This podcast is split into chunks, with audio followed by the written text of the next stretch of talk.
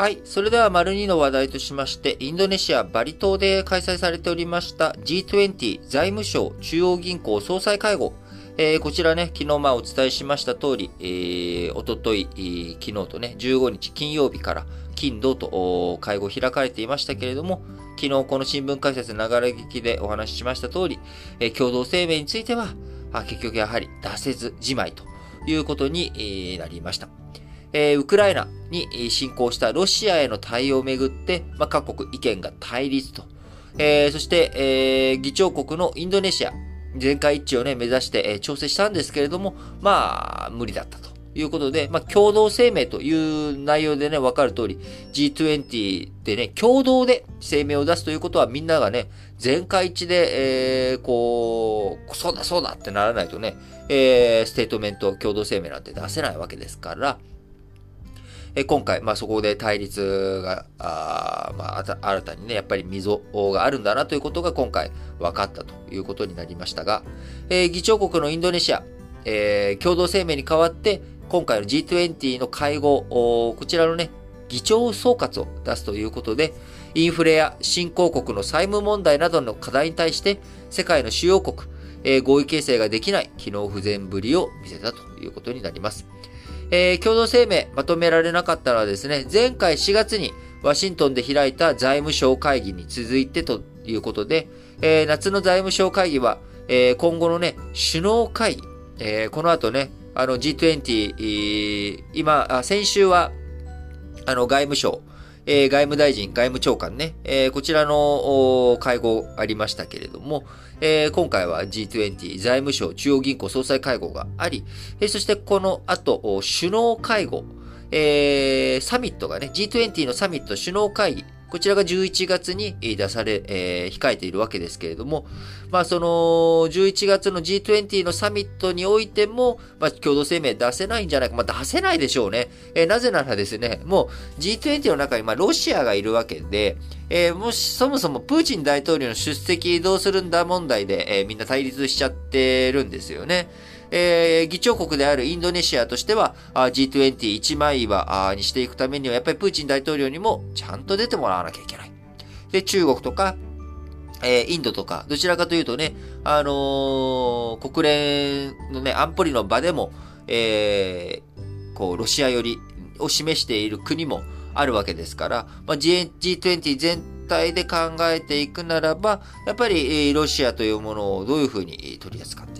まあ、ちゃんとね、参加してもらった上で、議論して共同声明というものを出していかなきゃいけないよねって思っているわけですよ、インドネシア。で、今回、あの、本当に、まあ、個人的にはね、今年の議長国、G20 の議長国が、インドネシアでよかったなと、なんかこれ、タイミング、本当になんか面白いなと思うわけですよ。あの、インドネシアのね、バンドン会議って言われる1955年に第三世界、えー、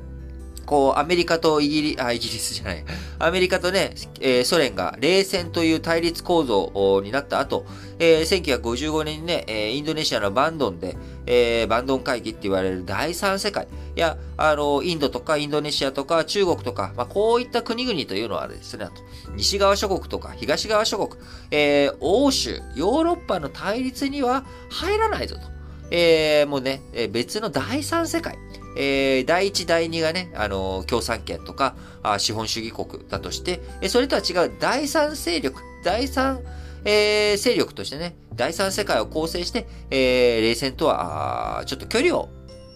持つんだと。いう、まあ、こういった、あの、会議を開催してね、えー世界平和をどういうふうに、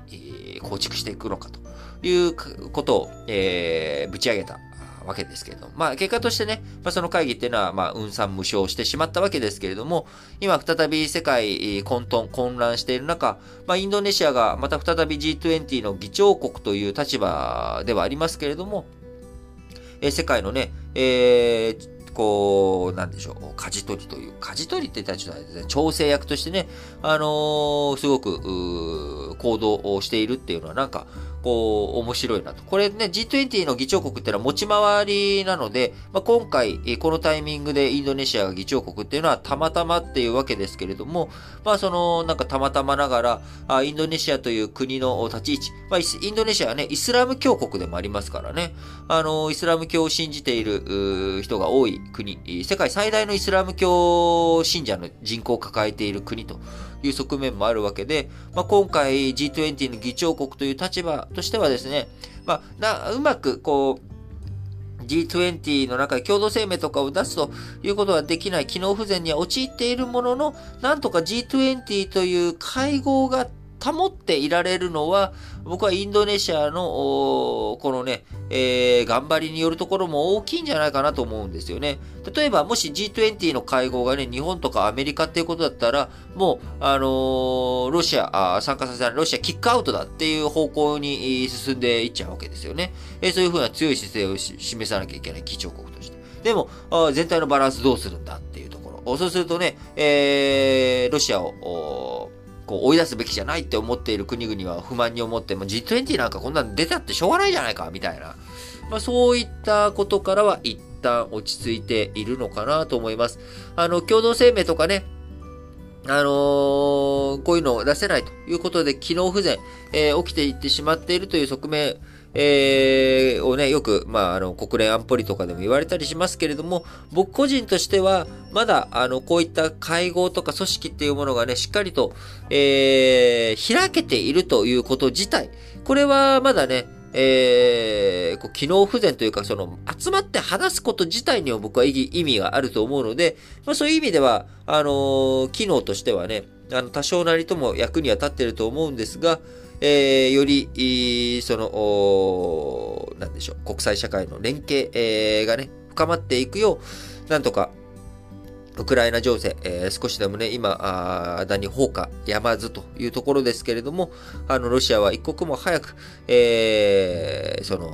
攻撃をね、やめて、えー、停戦、え、そしてウクライナの復興の話がね、え、できるタイミングに早くなっていってほしいなと強く思います。